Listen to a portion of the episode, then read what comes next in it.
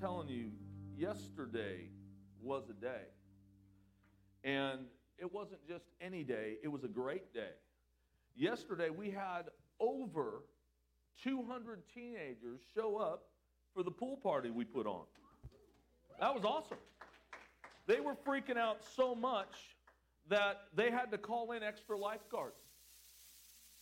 But we told them last year we had 175. And so we knew it was going to be better. We knew it was going to be greater. And we knew that. So the deal is, is this. We need to be expecting more. 200 is not enough. There's more than 200 teenagers in Greenville. We need we want to service everybody. And I'll tell you, the thing that I saw that, that kind of perplexed me was this we needed more volunteers. And I looked and I saw how many people were there, and I was like, you know what? We need more people serving. We really do. Um, I was there for a very short period of time. I actually was supposed to leave a little earlier than I left. And, um, you know, but I had to take care of some business while I was there. And I called Jeremy probably about 8.30 or so and uh, asked him how it was doing. And, um, you know, it ended at 8, and they were still trying to get out of there. And then I think about how many teenagers were there. And having that many teenagers there, we need more adults to, to provide protection for teenagers. Uh, thank the Lord that we had a couple deputies that were there and it was just awesome. You know, they weren't in uniform or anything, but they were there to, to you know, one of their children was there, and uh, they were there helping us provide some safety and protection for the kids. And, and we need that because it's not just, hey, let's, let's have fun, because we want to have fun, but it's let's make sure that no problems happen so they can have fun. We don't want any of our children to be into a situation to where it can become dangerous. Because we see how the world is going today. I mean, the world is crazy just, I mean, it was at one point a little crazy, but now it's over the top crazy. I mean, people just going into churches and shooting people up and doing, I mean, it's crazy. People going into schools, it's nuts. But you know what? We have a good God. We have a God that will protect us. We have a God that will provide for us. At the same time, we need to be asking God for wisdom in what we do. Because people say, well, man, I'm a Christian, nothing's going to happen to me. Well, tell it to those people in North Carolina who got shut up, those people in Texas. Uh, tell, it to, tell it to all those churches that lost family members. Why didn't God protect them? Well, He was.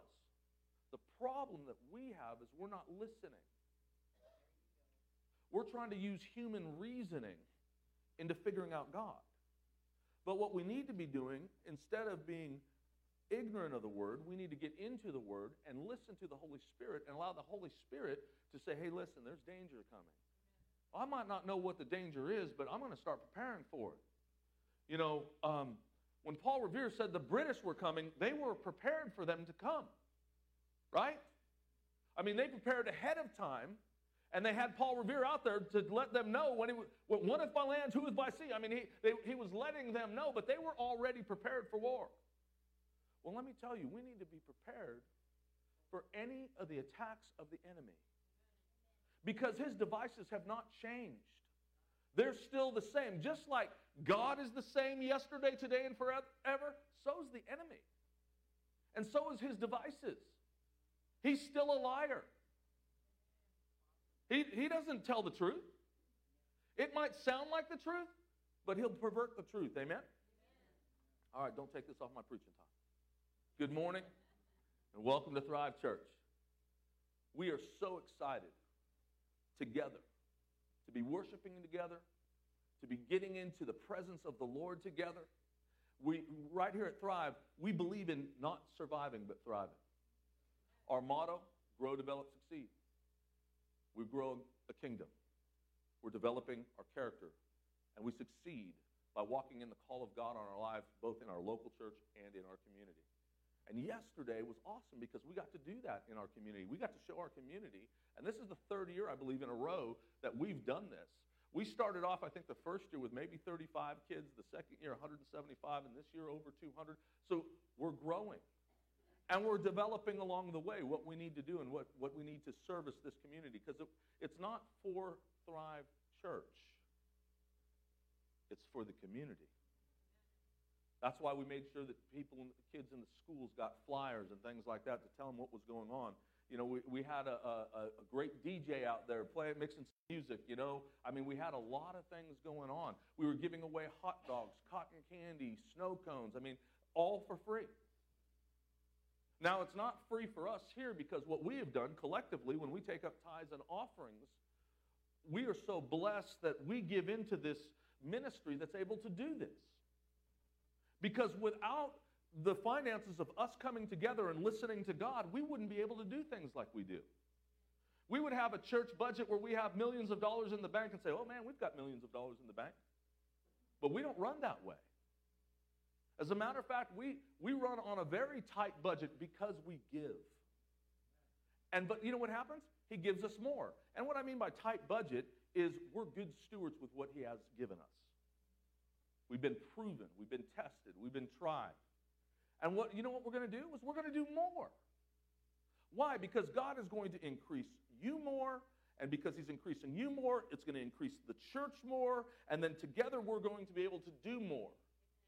If you don't increase and the church doesn't increase, we can't do more. It's not about, hey man, look at how much money we got. We got the biggest bank account, doo da, doo da. I mean, that's what some of these churches have badges for. But they're, they're dwindling in numbers and they're not having any effect on the kingdom of God. And I'll tell you why. It's because of the series that we're doing right now, they've lost their dream.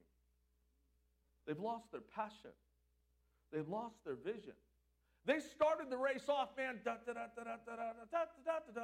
They were charging and they were they were just digging in and, and, and they were getting people saved and set free and delivered and they were loving God. And then all of a sudden it, it got older and older and older. And then they refused to change and they started singing songs like, I shall not be, I shall not be moved. And they meant it.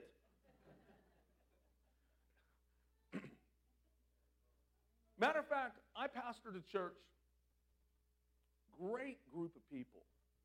We probably went up to about 160 something. That's with youth and, and everything. We started off with 20. We did it in, in about two years. It was, it was Lighthouse um, in Arkansas. Great group of people. But the problem with some of the leadership, not all of the leadership, but some of the leadership, some key people, they refused to move forward.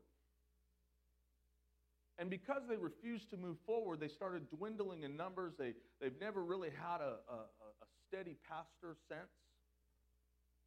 And I mean, it's just, you know, now they're starting to grow just a little bit, you know, and I, and I pray for them. I pray they continue to grow. But the only way they're going to grow and succeed is if they change.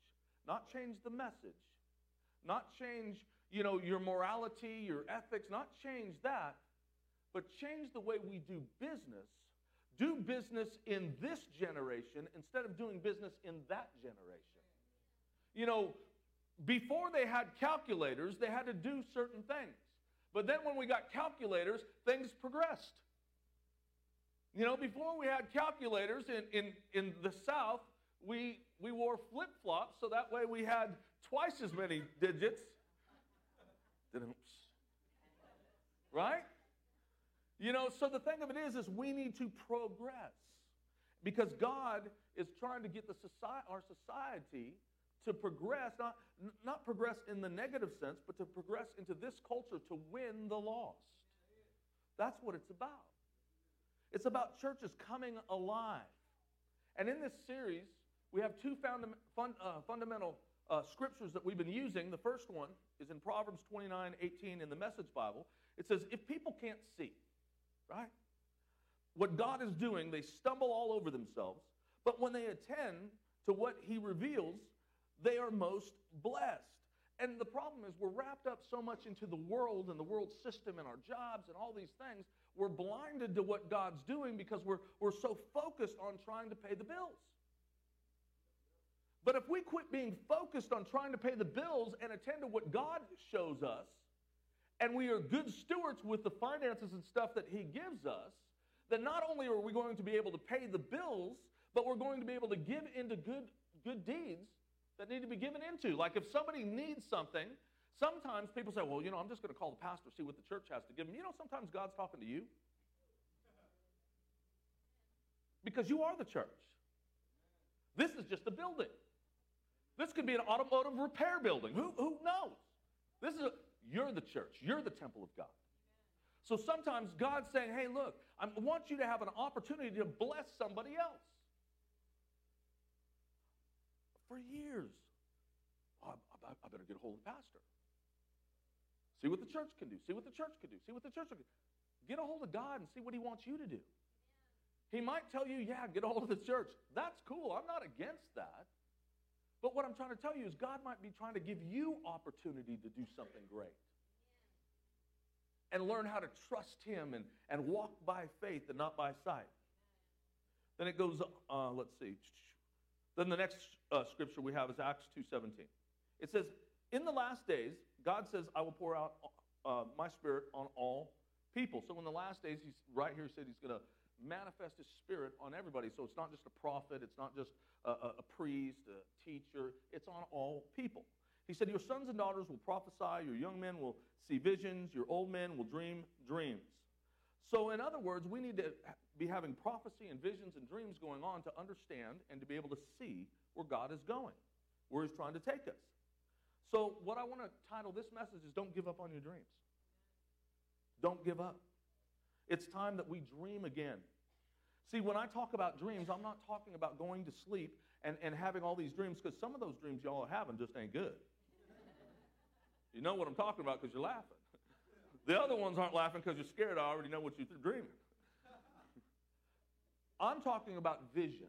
I'm talking about passion. I'm talking about the things that God gives you. Okay? That's what I'm talking about when I'm talking about dreaming again. When you get a vision, how can you tell it's from God? Now, this is not in your notes, but you, you can write it down if you want, but I'm going to go real fast. Number one, does it line up with the Bible? If it doesn't line up with the Bible, there's something wrong. Okay. Number two, does it make you more like Christ? See, we're supposed to be transforming into the image of Christ, and if your dream and your vision and your passion is not transforming you or helping to transform you into the image of Christ, it's not from God. Number three, do those in spiritual authority confirm it? What does that mean? That means people who actually are elders of the church, people who are more spiritual than yourself, who you know and you can depend on and go to, can they see it in your life? Can they help you confirm it? Because a lot of times what happens is someone who doesn't have that spiritual authority or maturity in God, you might be really close to them, and they might be saying, hey, you, you know what? You've been called to be a missionary in Africa. Well, how do you know? Did God tell you? Or someone from the pulpit said, You know, I believe you're called to be a missionary in Africa. And that person with less spiritual authority, who's not that close, did you hear what that preacher said? Oh man, you're going to Africa. And, and they're encouraging you to go. When someone that might know God a little deeper, be a little bit more mature in Christ Jesus, and say, hey, listen, God might be calling you there. But why don't, why don't you put it on the shelf and pray about it and do what God's calling you to do now and see what doors He opens up for you and see if your passion and desire is for Africa? Because if your passion and desire is, is not for Africa, if it's not for Greenville, Tennessee, get out! Go to the place that God has called you to be. If it's not here at Thrive Church, I love you, but get out. Go to the church that God has called you to be. Why? Because I'm going to frustrate you. You don't belong to me, you belong to God. My position is to take the ones that he wants to bring together with me and help lead them, guide them, and encourage them to do what God's called them to do. It's time that we dream again. You know, there is a time between a dream being conceived and a dream being achieved. There's a time frame between that. I, when I began pastoral ministry over 24 years ago, man, I can't tell you how many times I've wanted to quit. Maybe even last week I probably wanted to quit. I don't know, but I can't tell you how many times that I've wanted to quit because I wasn't seeing what I thought God was trying to show me, or I was going through some times that I'm like, God, what is this worth it? And oh, the people that beat up my family over the years, the ones who love us so much, who hug us at the door and kiss us on the cheek and stab us in the back every time. You know what I'm saying? Anybody who wants that type of life, take it. You must be called to do this job. Because all those people that do that, if I know that, some of them I know their names, I still pray for them. Pray for the love of God on them. I pray for success. I pray that the eyes of their understanding being aligned to the hope of his calling. That they know the riches of his glory, the exceeding greatness of his power that works towards us who believe.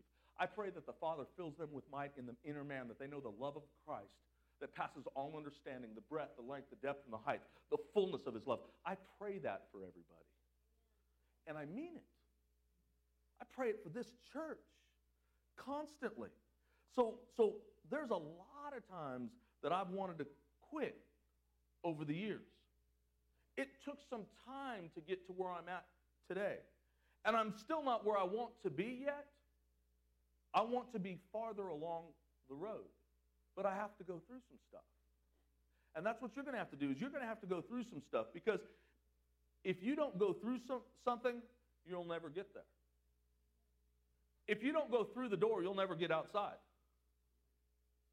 If you don't go in the car, turn it on, and put it in gear, you won't move.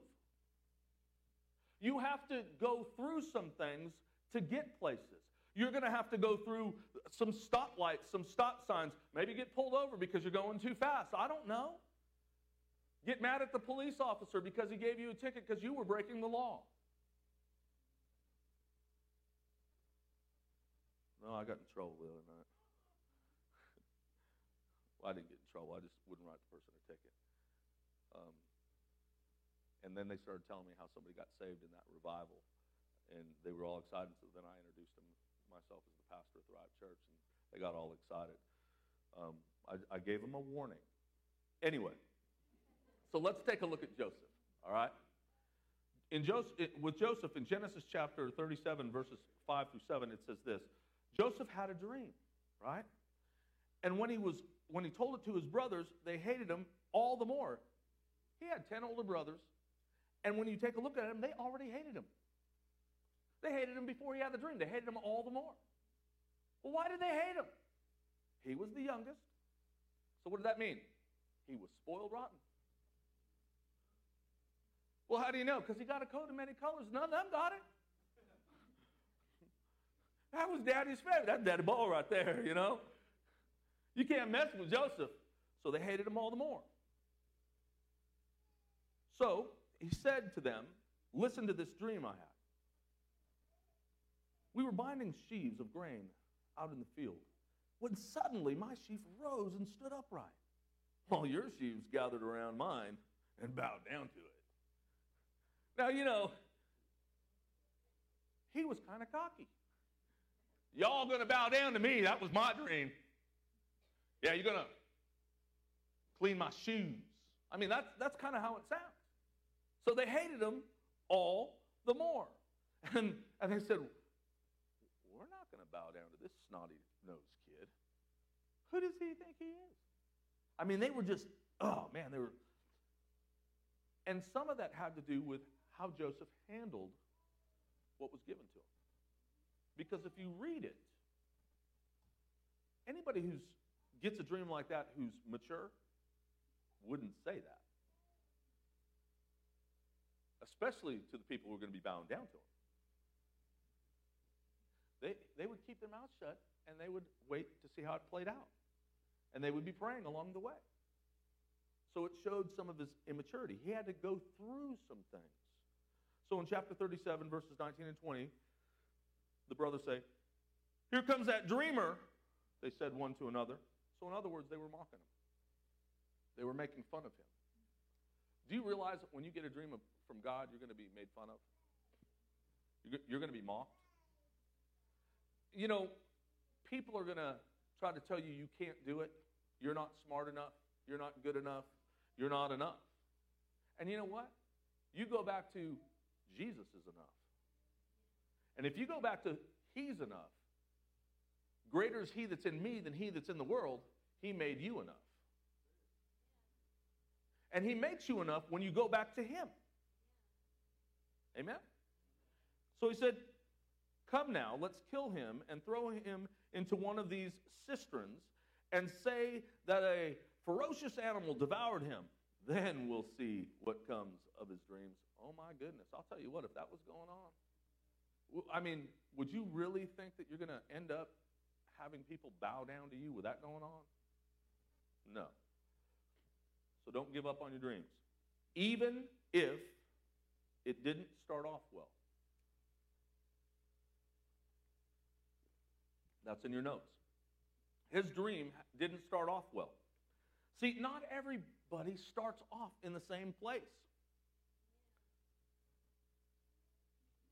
God doesn't call the qualified, He qualifies the called. None of us were qualified before we, where we got where we're at. He called us. And in the journey, He starts qualifying us. I wasn't qualified to be a pastor when he called me. But in the journey, he started qualifying me to pastor people. See, back when I started, I thought all I had to do was preach to people. And I would spit and do somersaults and cartwheels, backflips, and everybody was like, ah, place would go nuts and everything. And we went home, man, man, that was a good meeting. Well, what'd you accomplish? Absolutely nothing. we didn't. We thought we were doing something and everybody was happy. But you know when you accomplish something? When lives are changed. If we're not changing lives, we're not accomplishing anything. That's why the Bible doesn't say a pastor has to be apt to preach, he has to be apt to teach. So a pastor is supposed to be a teacher. If a pastor is not teaching and all he's doing is preaching, then we have a whole lot of hoopla. And we have a whole lot of messed up people. And I'm not saying we don't have messed up people in teaching churches. What I'm saying in teaching churches, what we have is we have solutions to help you get out of your messed up situation. And if all we have is hoopla, then we come up to the altar, we snot, we, oh, Jesus, come help me. And he's trying to help you. But we don't have a solid foundation to keep going along the road to keep us. Because once you walk out these doors, your snot's gone, your tears gone, and you go right back into that world where the enemy was attacking you in the first place. And if you don't have anything to stand on, you're going to go right back to who you were. Come on, that's good. You can clap if you want. That, that's really good.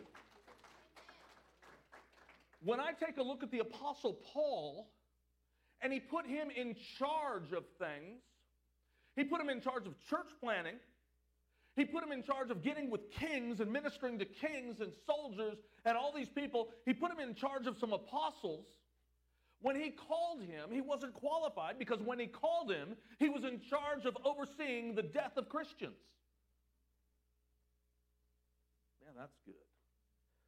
So, in other words, it doesn't matter where you've been, what you've done. If you take a hold of him, he will take you to great and mighty places. The Apostle Paul writes this in 1 Timothy 1 12 and 13. He said, I thank Christ Jesus, our Lord, who has given me strength, that he considered me faithful, appointing me to his service. So, in other words, he considered that. Let me say this I thank Christ Jesus for considering me faithful before I was even faithful to appoint me to pastor Thrive Church. So when you take a look at that, he, he considers you faithful. Keep reading the verse. Even though I was once a blasphemer and a persecutor and a violent man, I was shown mercy because I acted in ignorance and unbelief. Well, I'm not ignorant and I'm not in unbelief. Then you're stupid. but trust me, you're probably ignorant or you don't believe if you're acting these things out because if you truly believed, it would change your life.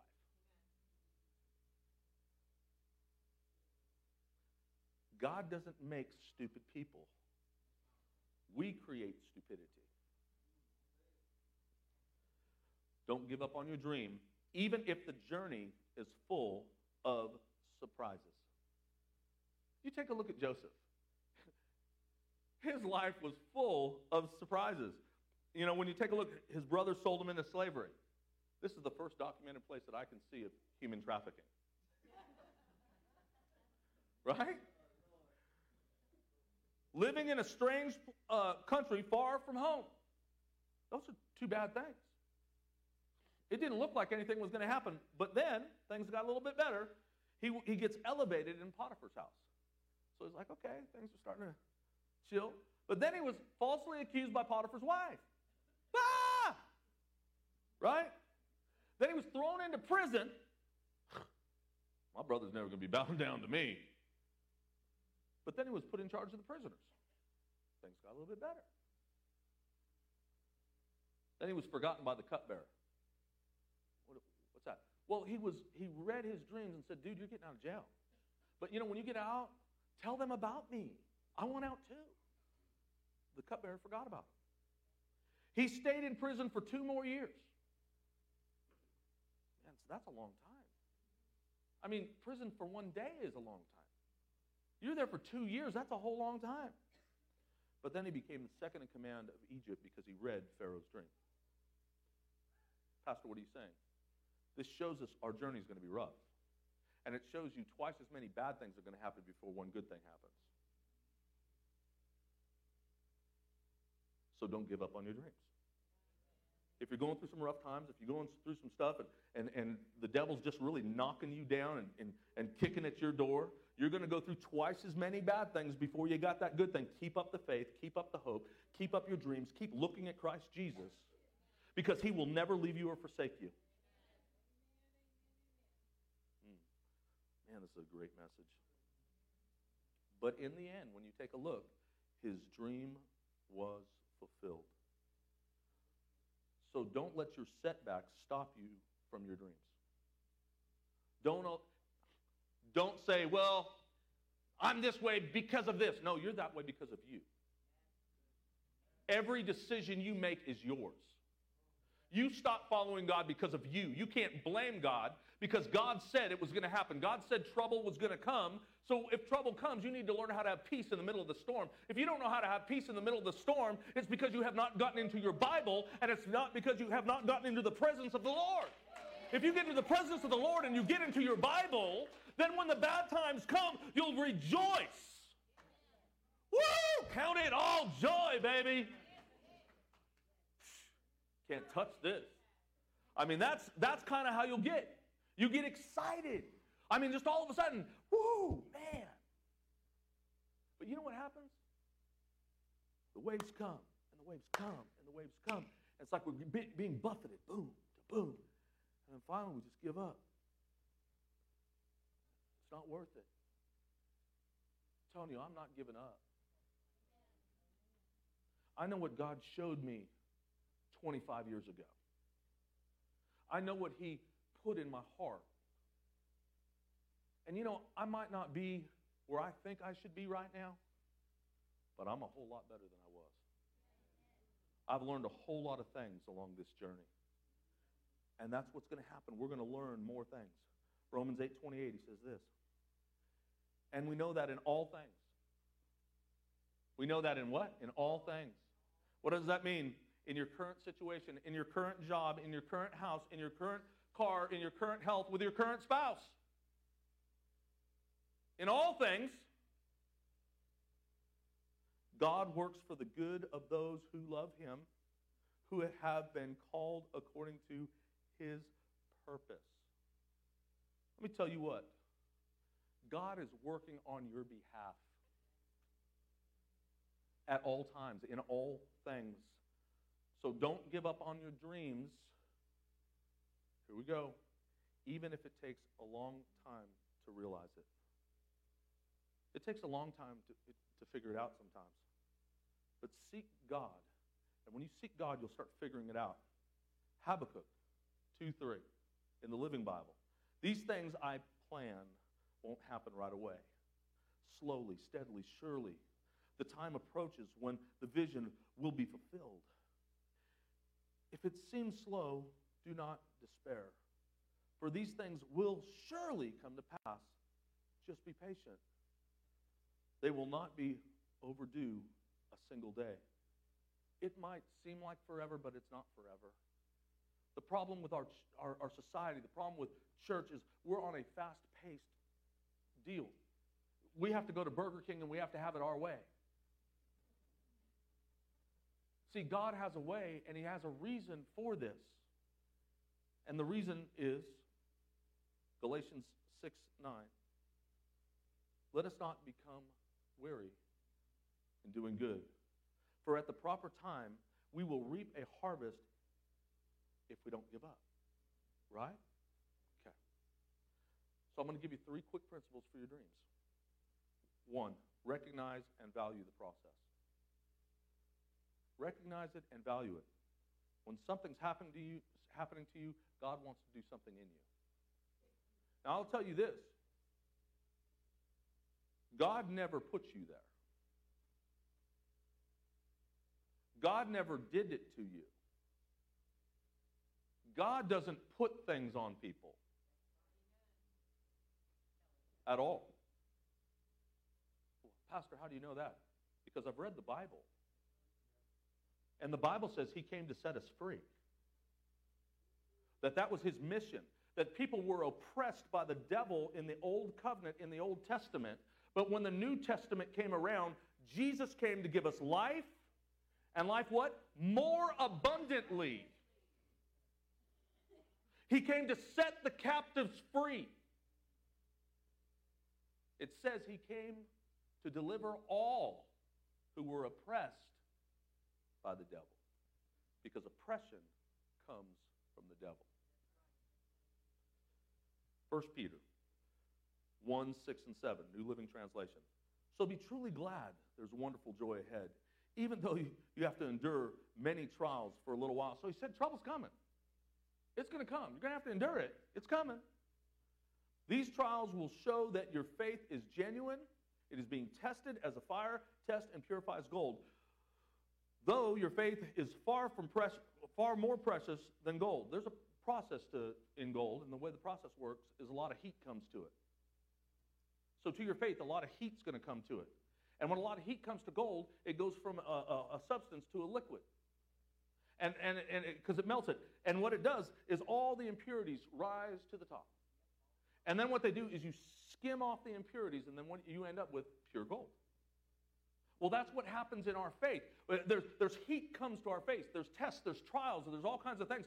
But God doesn't bring them because the Bible says in James that God tempts, tests no man. That's what the book of James says. Why doesn't he do it? Because he said it's our evil desires that cause us to stumble. So it's our evil desire that causes us to get, get, get drawn in to what the enemy has laid a trap for us. And guess what? God's not mocked. Whatever man sows, that shall he reap. So why do we have problems? Why do we? Because we're making bad decisions. Okay. So when your faith remains strong through many trials, it will bring you much praise and glory and honor on the day when Jesus Christ is revealed to the whole world. Now, the scripture I did earlier, uh, James 1, 2, and 3, it says, Count it pure joy, my brothers, whenever you face uh, trials of many kinds. What that's saying is this Woo! Yeah! I'm getting through a trial. But you know what we really do? Trial comes, run, Forrest, run, you know. We don't want to have the trial. He said, because you know that the testing of your faith develops perseverance. That's why you need to be joyful. You're not joyful because of the trial, you're joyful because in the trial, you're now strengthening your faith and relying upon God so you know when trials come again, you've got something to go back to. You go, I remember when God did this. I remember when God put me through or pulled me out of this. I remember when I walked through the valley of the shadow of death, He led me right out.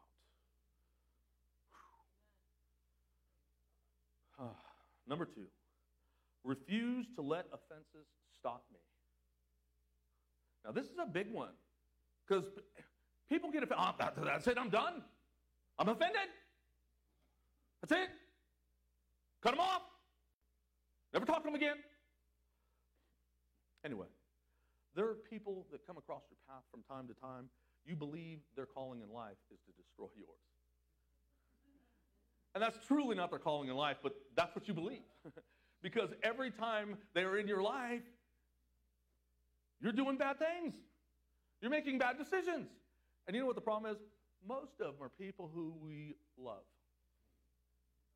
A relative, people we call our friends, but when we don't have any money or anything that they want, they're not around. You know, they don't just hang out and say, "Hey man, what's going on? We're just we're just chilling. Just you know, let's talk about the word a little bit." Oh no, you talk about the word. I'm out here, Jack. You know, I, I mean, anyway. But a famine came into the land, right? And when the famine came into the land, Joseph was put in charge of the food. When he was put in charge of the food, people from all over were coming to get portions of food, and he was in charge of it. His brothers came up to him, didn't know who he was, bowed down to him, the dream's fulfilled. Right? He refused to get offended. Pastor, how do you know that? Because it says in the, in the uh, next verse, verse 20, it says, You intended to harm me, but God intended for, my, for good. What? You know what I would have done? I don't know, but I might not have done that. He was full of God. I would off with their heads, you know, something. I mean, you think about it. That joker was on top of it. He was so full of God.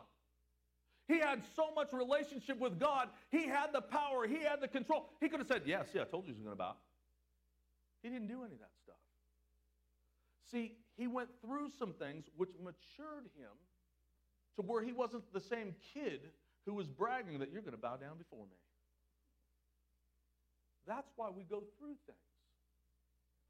I know all of us want to go, oh, no, I don't want to go through that. But God knows we need to go through it. God knows this. He knows if you don't go through it, when trouble comes, you will run.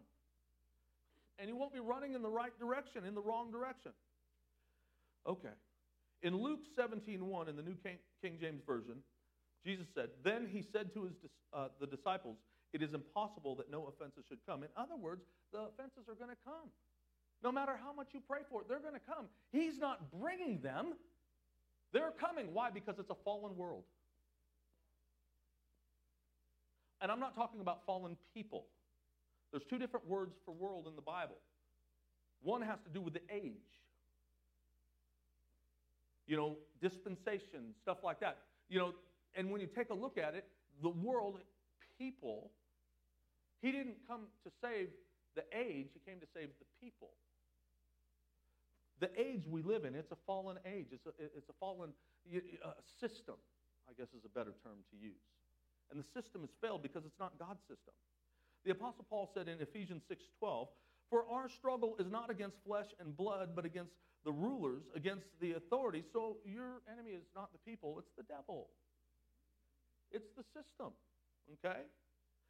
Against the powers of this dark world and against the spiritual forces of evil in the heavenly realms. So, number one, what? Value the process. Number two, I'll just put it this way don't, don't let offense stop you. And the third and last point is this remember, God is always with me. On the very day Joseph was sold into slavery in Genesis 39 2, it says, The Lord was with Joseph so that he prospered. He, he's talking about when he was in the pit. On that very day, When he ended up in prison, it says this in verse 21 the Lord was with him. He showed him kindness and granted him favor on that very day. Now, this isn't in your notes. Just write these scriptures down here. Psalms 139, 8 through 10.